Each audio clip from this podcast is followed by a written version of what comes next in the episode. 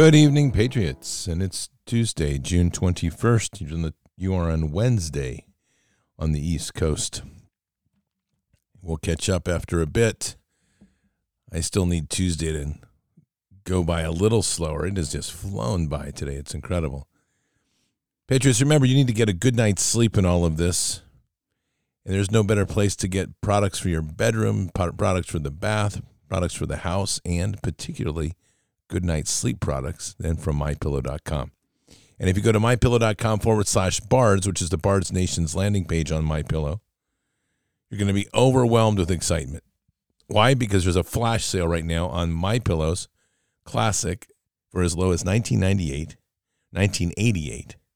It's even better, 1988. And you all you have to do is use your promo code BARDS, B A R D S.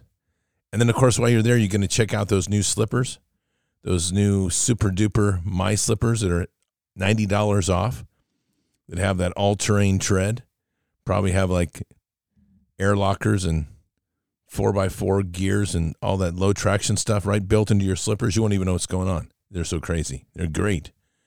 Just don't go mudding and then come back into the kitchen. Someone's going to get in trouble. And it's not, you can't blame it on Rover either. That's just it. Because it's human tracks. It won't be dog dog prints. So don't even get that in your mind. But anyway, mypillow.com and my slippers are on sale for $90 off. And you're going to love them and there's all sorts of other great savings going on. Six piece towel sets, buy one, get one free. Giza cotton sheets, buy one, get one free. And the list just goes on. So head on over to mypillow.com forward slash bards. And keep in mind now, when you, when you, if you're thinking about going to Walmart, just remember don't. Just remember that word, don't. Or how about this? No. Because Walmart just got woke and dumped my pillow products. It's crazy. All because Mike Lindell's fighting for the election integrity of 2020 mypillow.com forward slash bards. Promo code BARDS. If you want to speak to a real live person, you call 800 975 2939, 800 975 2939, and there are Patriot Pillow counselors on standby ready to get you hooked up.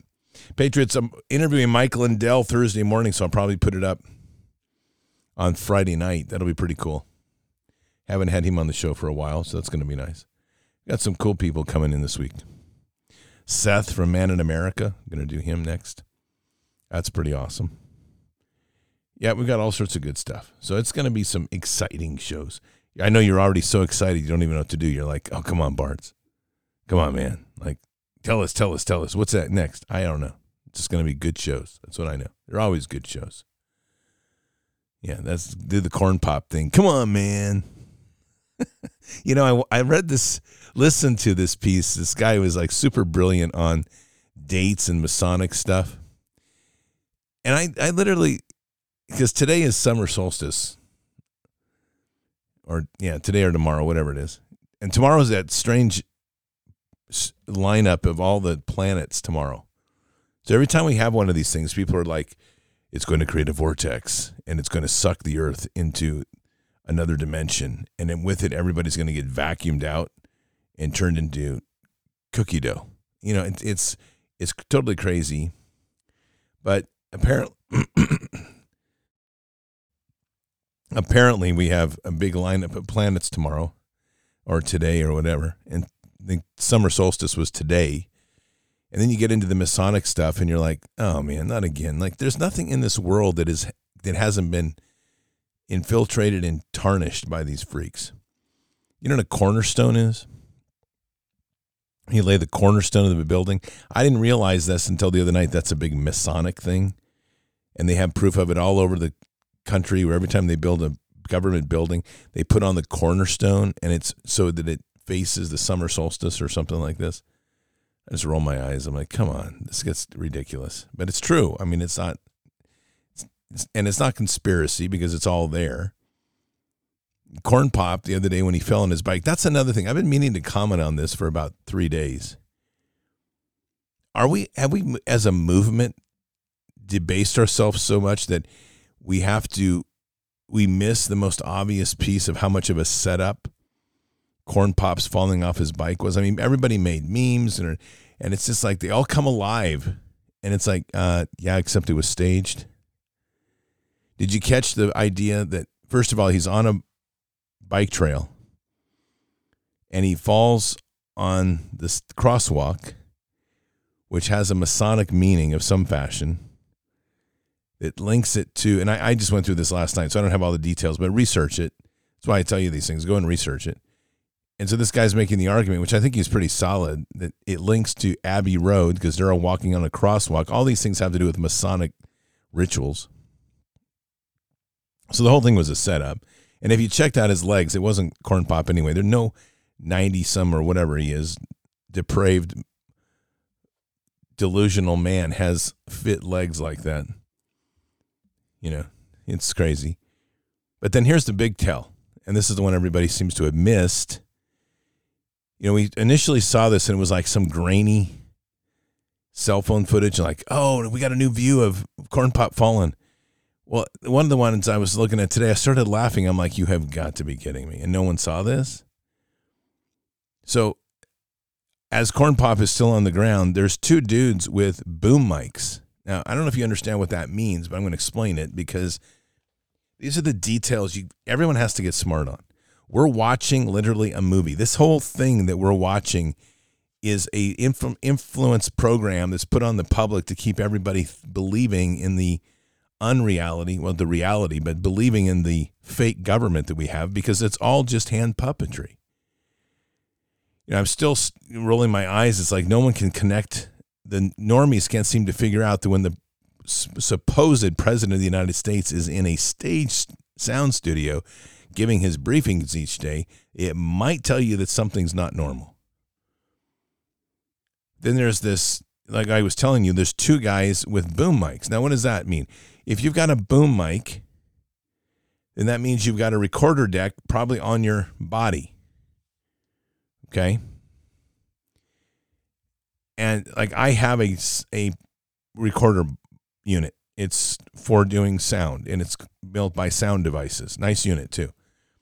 But it's you wear it in a kit around your center, like typically around the, you put it on your middle, and then you have the wires that run out and you run a boom mic. So just to be clear, you, your boom mic is about eight when you extend it, it's probably eight to twelve feet long and it has a mic on the end of it and there's a long cable that comes down that mic that you'll probably have zip tied or some fashion like that connected so it then ultimately runs back and connects to your recording box which is on your chest and there's usually like a big fuzzy at the end of your mic so you have that's your wind sock so you don't get wind noise in your mic okay so you we saw these pictures of like the reporters jumping out of the van like they were trailing him except you don't jump out of the van with an eight foot long boom mic extended at 12 feet with them all rigged up. I just can't get over all the details people miss. We didn't used to be like that. And it's all this is circulating around a particular, you know, all the social media sites and they're making fun of corn pop and it's like, yeah, except that you're making fun of a movie because the whole thing's a stage. It, you whole thing was made up. So it just yeah, I I look at these things, I just kind of shake my head. I'm like, okay, whatever. Sounds good. Glad you guys are having a good time. I'm not saying you, but glad who's ever doing it's having a good time. It's pretty crazy. We have a moral bankruptcy problem in our country. It's at the core of pretty much everything that we're dealing with right now. And it's dark because we're not able to get through, we're not able to get back to where we were until we start to reset with God in our nation. I played this earlier today for Bended Knee. I'm going to play it now. It's a piece of a podcast, Tim Pool's podcast. And it's a segment of which I think they call it Timcast. So Tim Pool's podcast, and he has on his as a guest Dennis Prager. And I really want you to hear this because he gets right to the core of a lot of the challenges that we're dealing with. And Tim Pool does a good job. He's done some good research and kind of been awakened to what the real intention of our founding fathers are. It's a good piece. Human beings would prefer to be taken care of than to be free. I'll give you my freedom, you give me free health care. I'll give you my freedom, you give me free education. You can have my freedom. An evolutionary psycho- psychological perspective, it makes sense That's right. That's the reason you need a uh, a higher principle than evolution to guide your life by, which is why ultimately I do believe this is a religious battle. The Christian moral framework versus an, an absent moral framework. Why do we have the value of innocent until proven guilty? Because we were raised by a culture that valued that.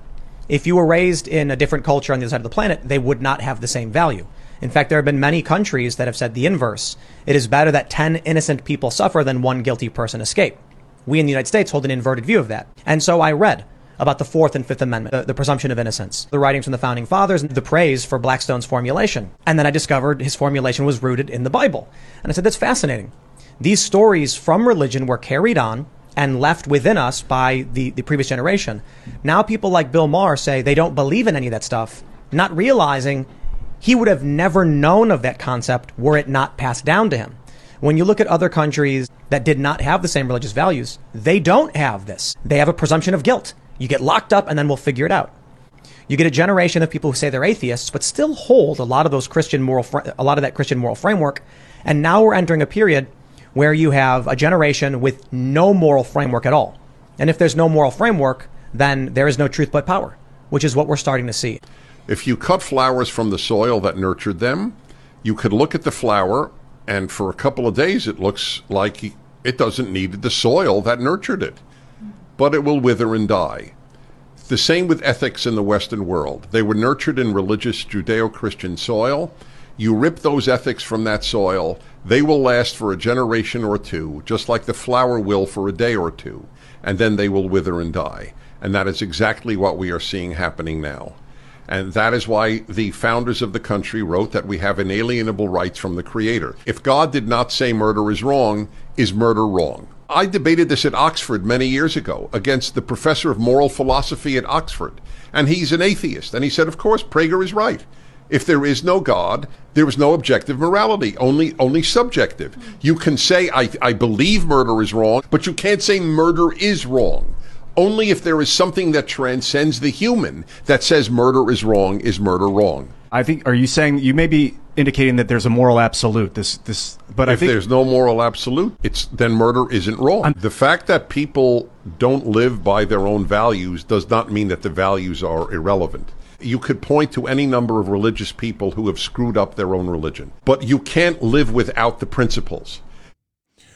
Our biggest fight ahead of us is getting our country back to this foundation relationship in God. And that's really the the strategic objective of so much of what we're trying to do, I believe. Because without this, you don't have a moral foundation. We're wandering worse in a desert, like we're just we're just scattered. And you've got a bunch of people that are trying to reset this nation in their this build back better model on a power and tyranny base because there's no moral connection to anything. And of course, they're using this idea of identity politics for the sole purpose of creating greater division, not greater unity. And sadly, because so many people have never grown up with a relationship with Jesus, a relationship with God, let alone even knowing Jesus or God in any capacity, it's very easy to sell the idea that we need to be unique. And this is this is really like a Satan hand trick right here because it's each of you are unique and you need to be identified as unique and you need to be embrace the uniqueness that you're born with. Well, it sells well until until what? Until you implement it. And then what happens is you end up with I'm more unique than you, or I'm not unique enough to get the attention I need. So I need to be more unique. So and you just end up with this constant division and division and division to where it's an impossible impossibility for people to come back together. We're dealing with a very deep evil right now. It's a very long thinking evil. And it's bigger than most politicians are willing to address. And sadly, it has a lot of control over the political space. It's a hand greater than what we see. Politics is the theater, and it's a theater where people are allowed to believe and see enacted the reality that they wish we were. So politics gives life to the hope of a country living under the Constitution. It gives hope. It gives life to the idea that you're free. It gives I life to the idea that you can choose anyone to be your president. And so these illusions are perpetuated by a system that's completely rigged, and people get down and they get a little frustrated, but then they say, well, we'll do it again in two years. And we'll do it again in two more years. And once in a while they get a win, and a lot of times they don't. And never do they ever get anybody in office that they really all agree on. Probably the closest we got to that was Donald Trump, President Trump. But even then, as we've kind of seen some things happen, that we've left our we've been left with a lot of questions and definitely a demand for a lot of accountability. But the illusion is politics. That is the theater. And it becomes a place where people sadly forget that this isn't God's game. And so they begin to worship and obsess over the theater and they forget the importance of worshiping and obsessing, for that matter, over God.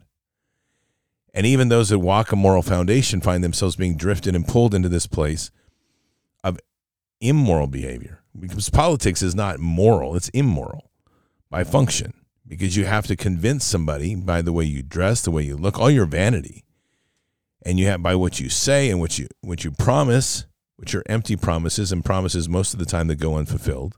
And it's so easy because in politics I can I can promise you the moon.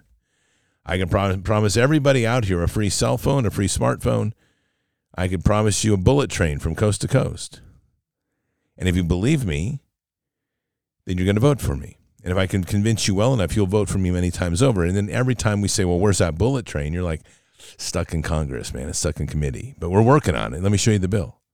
Oh, this is awesome. And people begin to dream.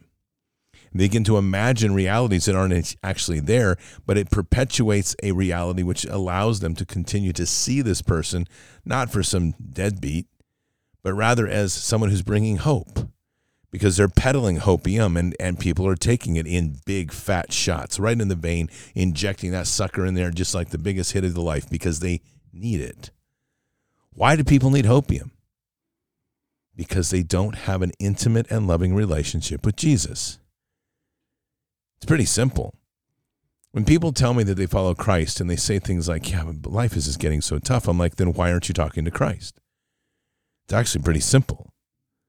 But somehow we miss that connection. It's like we talk to Christ when we need to or when we're supposed to, like Sunday in the pew, or maybe in the morning in prayer, maybe in the evening in prayer. But what about the rest of that day? What about that? Because what happens when the world gets too big? We all know we should be turning to Jesus all the time, not just when the world gets too big. Because then we're having this dialogue and we know how to turn to Jesus and we know how to lay things off, but we also know that God's going to put a lot more on us as we go forward. And He's doing it right now. This back to this place of an immoral society, a society that's been bankrupt in its morality. Not that it's immoral yet, it's getting there, but that it has bankrupt, it's bankrupted its morality.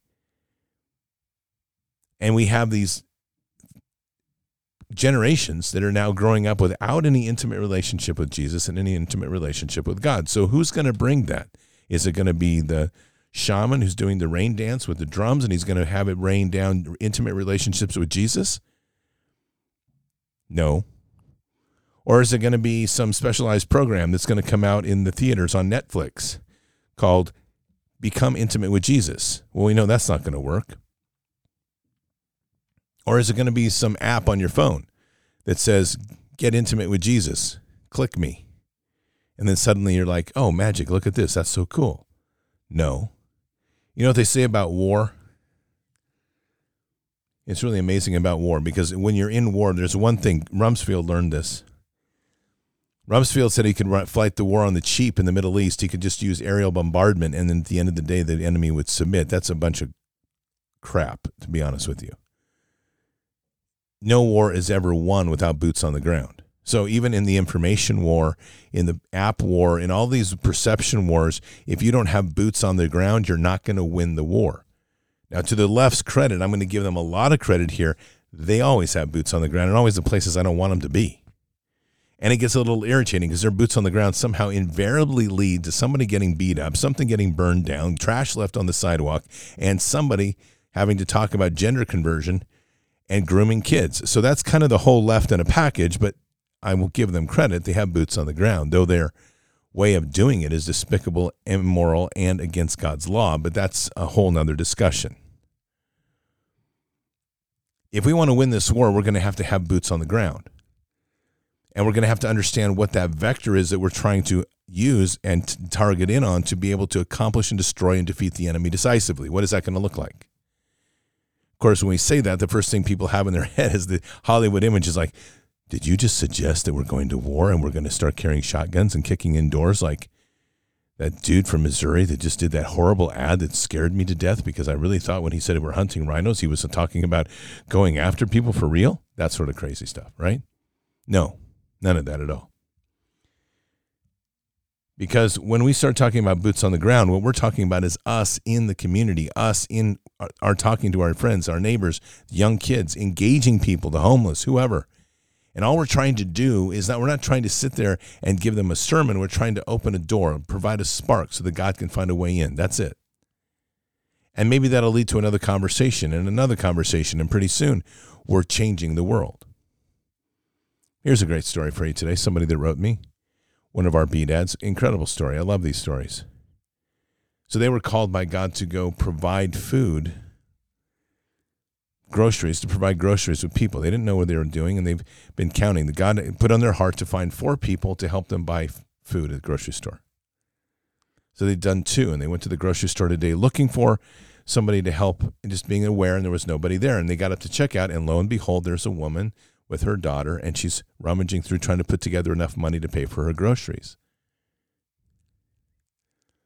And as she's about to pay, the this one of our B dads reaches over and says, "Keep your money. I'll pay for your groceries." And the woman could barely afford the groceries, but this was a big boon. And here's the beautiful ending to this story. The woman obviously who was she was had pride in a good way she said, "Well, you don't have to do that." And our, our one of our great B dads says, "God told me that I needed to do to do this." And they hugged right there in the store, and they cried because this is how we win. We are not going to win this thing by memes alone.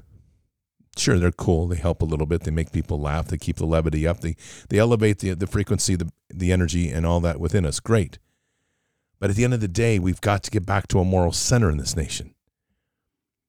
We can talk to her blue in the face. I can talk to somebody who doesn't have any relationship with God, who's never heard about God, who's never really grown up with an understanding of what God is, other than some crazy church where they've been screaming stuff like the end of the world, and if you don't if you don't accept Jesus, you're going to hell.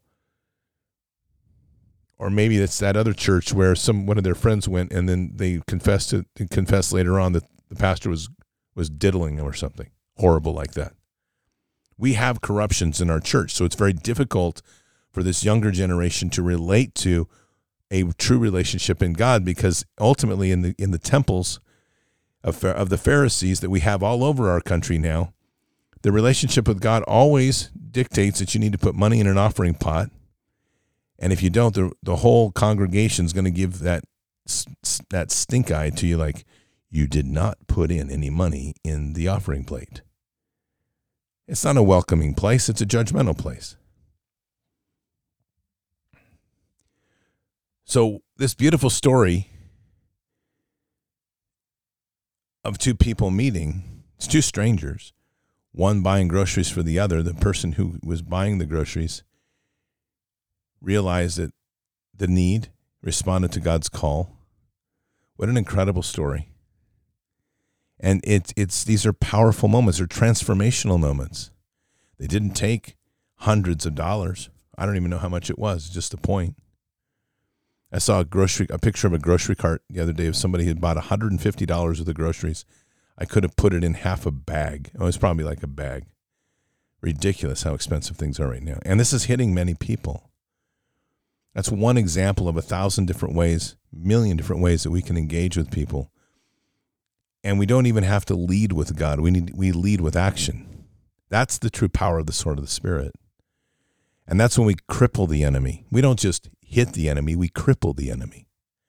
Because the enemy can't respond that way to the acts of glorious kindness that comes from a, a, a heart of a cheerful giver. They can't attack that. They can try, they fail every time. because they can't steal away the gift. And that's at the center of the win. That's literally the Statute of Liberty play that no one expects with all sorts of other back backfield dances going on. The enemy's confused and then that everyone's saying they're not going to win, they're down to the final clock. And there it goes. And they win by 1 point. Except in God's world, we're all now in that place where we feel like it's at the end. We feel the crushing things, and God's like, okay, let's pull out the Statue of Liberty plays. Because, guys, it doesn't matter what it says on the clock. All you have to do is trust in me. And if you trust in me, I don't care if you have a second. I don't care if you have a minute. I don't care if we've got the full halftime. You've got this thing. Just trust in me. But that action that we need to take, that interaction, is just beautiful. Take a listen to this piece. This is from David Icke, 1989. I want to stress this again 1989. Listen carefully to what he says. Reflect on where we are. Is crunch time in this whole agenda, crunch time for the human race.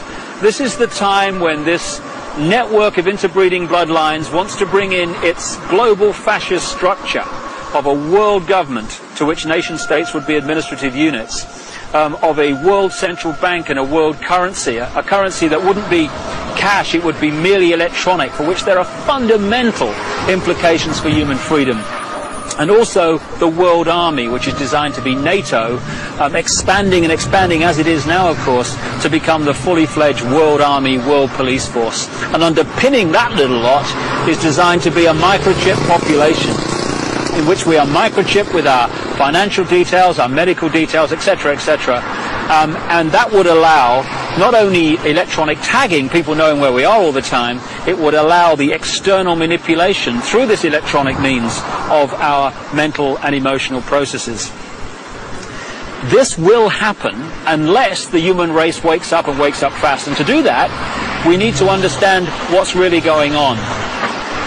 And to let people know that, we've got to stop beating about the bush, stop pulling punches, stop pussyfooting around, keeping information from people, oh my goodness, how will they react, and just say, this is going on, take it or leave it, make of it what you will. There you go. 1989. And no one listened. We're here, right? And I respect what he's saying because sometimes you have to just throw it in their face and you have to say, hey, you know, you got to listen. But unfortunately, with an information war like we're in right now, we're at supersaturation and we're at a degradation of trust. So when you combine those two, listening tends to shut off. People are tired. They've got listeners' fatigue. They have a lot of broken dreams. They have had to accept deep within them they can act like they're happy but they know and you can see it in them they they're not happy because they've accepted another reality. They've accepted the fact that the world that they thought they were in that world that they were counting on it's broken. And with it it took part of them with it. We've got to revive them. Because if they can see hope again we're starting to create earthquakes once again there's no easy answer to engagement. I it's all I did ultimately in Afghanistan. If you want to water everything down, I did for three and a half years. It was engagement. People say, well, what's that? Meeting with people, meeting with strangers, meeting with bad people, meeting with good people, meeting with disgusting people like human sex traffickers. You meet with a whole variety of people, and you have to learn how to talk to them.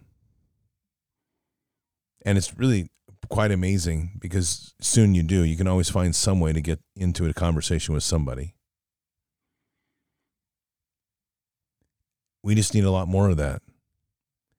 And then we need a lot more of the actual doing of things. Because again, getting in conversations and talking to somebody about the great conspiracy or Joe Biden or whatever, eh, eh, let's get real. Whatever he is or isn't, the fact is that from the perception of things in this world, he is viewed as, in this country, by the majority, even if they hate him, he is viewed as the guy in the office of the president who is the president, makes him the president de facto. We don't acknowledge him. We don't agree that he is. We say that Donald Trump is our president. That's fair because that's true. But the country's still divided. And the country's about ready to get waylaid. Sad thing is that at the political elite level, they're not talking about food shortages. They're not talking about the devastation of an increase in gas costs. Families now that are having to increase their costs to pay for going to work, it's doubled. It's doubled in the last year. It's up 70% or more actually because it was down to about 250 a gallon when President Trump was in. It's now up to 550, 5 to 550 depending on your market. And if you're in LA, you're talking 7 to 8 dollars. Families are now having to openly make a decision between gas and food. And soon it's going to be gas, food, rent.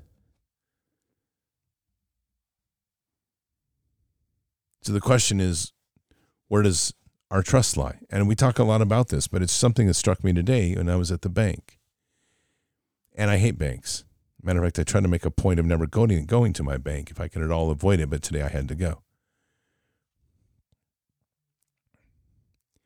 To my surprise, the teller actually knew my name, which was a shocker, but nonetheless, I was it was nice. I still hate banks. But as I'm reflecting on this and I'm, and I'm thinking about bank balances and where we all are, and I'm watching a woman next to me who's desperately trying to cash a check. She's not of that bank, but in order to cash the check, they had to do all of her ID check, and for some reason, they couldn't get the check to cash. And you can see just a, a, a frustration around once again the control of money, and I, you can tell that this was going to be an important amount of money for them to have. They needed it that day. It, it's a real we're going to see a lot of this and it's a, a suffering in part because we've put our trust first and foremost in something called the dollar which is actually a federal reserve note which was designed by babylonian masters to create babylonian money magic to enslave us which it has done beautifully. But worse than enslaving us it pulls us away from the center point of our trust in god now, we're in a world that needs money. That's obvious. But it's a very difficult place to walk where we don't put money or the concern for bills or the concern for shortages or cost increases. Everything around us is being designed right now to put the pressure and the tension on us in such visceral and tangible ways that we're being drawn away from God. This isn't idyllic. This is not some sort of, of crazy voodoo. This is principle within Scripture. And we're living in a time where we have to avoid the temptations so that we can stay close to God. 1 Corinthians 10:13 No temptation has overtaken you that that is not common to man.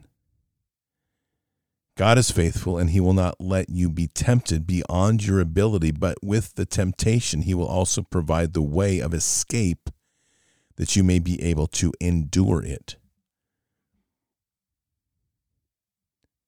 Hebrews 13:5 Keep your life free from the love of money and be content with what you have, for he has said, I will never leave you nor forsake you.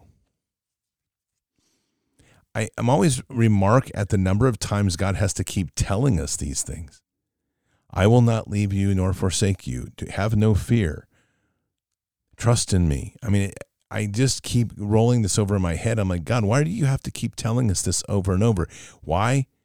Because we're actually pretty weak in heart. And we're easily tempted away and we're easily drawn away. And it's really quite tragic. God loves us. The most amazing ways that God loves us. And we're dealing with an unconscionable evil, an evil that is willing to inject a six month old baby and enjoy the fact that that baby will not ever grow up to be the same. They, they're pushing it. They're not just offering it, they're trying to make it mandatory so that they know the children will suffer and die or suffer the rest of their lives. They push a transgender agenda to knowing that children will be emotionally broken by the time they get up to age as adult. That they'll be confused, that there'll be higher levels of suicide. They know this. They encourage a 10 year old child to make their choice on the gender of a future to go on beta blockers, hormone therapy, and conversion surgeries, knowing that once that's done, that child will never be the same and they'll be scarred for the rest of their life. This is the evil we are dealing with. This is the same evil that wiped out 9 11 towers. This is the same evil that spent years, almost, what is it, 17 years or so in Afghanistan, 16 years in Afghanistan, pummeling. Actually, it's more than it's 21 years, 20 to 21 years in Afghanistan, pummeling places, beat, blowing the hell out of things. Did the same in Iraq. Countless families ravaged, children killed. This is the evil that enjoys pitting man against man. And now, heck, it's great because women have joined the fight, and that's encouraging because women want to get on the battle lines. And so now they know that they can do even more damage because they can go and have God's carriers of the newborn be part of the war and be scarred and maimed for life to where even if they have are able to have children, they'll be emotionally brought brought down to where the children themselves will carry those emotional scars for their own life. All of this is intentional. And God keeps telling us the simple things trust in me, have no fear. John 3:16 For God so loved the world that he gave his only son that whoever believes in him should not perish but have eternal life. So why do we work so hard to try to kill one another, destroy one another?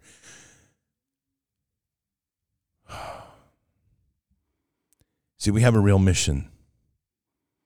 It's a beautiful one, but it's a hard one. And that mission is we've got to find a way to do these brilliant acts of kindness, to shake the hearts of people so that they can learn and have a touch of the beauty of who God is. We have to remember that so many of these people that are wrapped in this narrative literally don't know God. And worse than that, they've never had a, an experience that allows them to know God. And guess what? You, me, all of us that are listening, we got chosen. And what an amazing selection that is. And what's it take? An act of kindness. Like what? Maybe buy a gallon of milk, maybe bring some cookies, maybe just say hello to somebody who's never had somebody acknowledge them. Maybe sit down and read a book.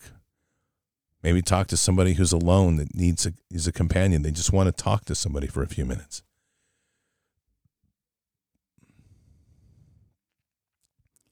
And in the whole time, if we're talking to Jesus and we're walking with Jesus and we're saying, okay, Jesus, I just want you to be with me, we don't even have to say a word about God or Jesus because you know what? We've invited them in.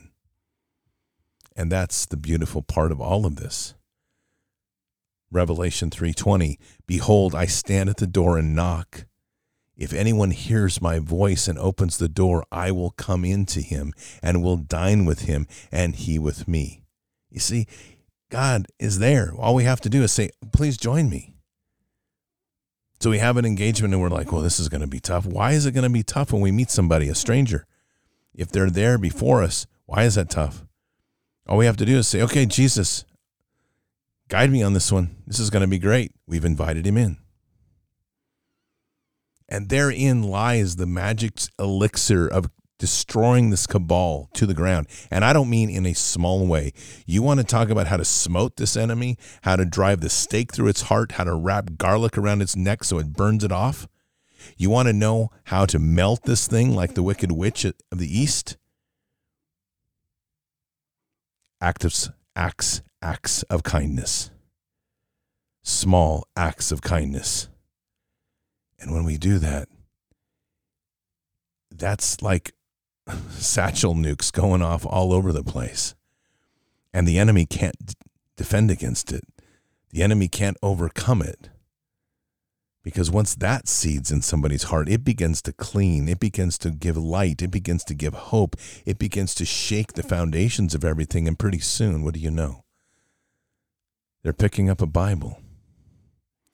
They're reading about history. They're asking questions. They're seeking. And we know it's going to be great because, not perfect, but it'll be great. Because when we made that first contact, what did we do? Jesus, walk with me, guide me, and lead me on this because I'm going to open a heart today. And once that gateway's there, Patriots, we are no longer in control. Jesus is at the wheel. Let's pray.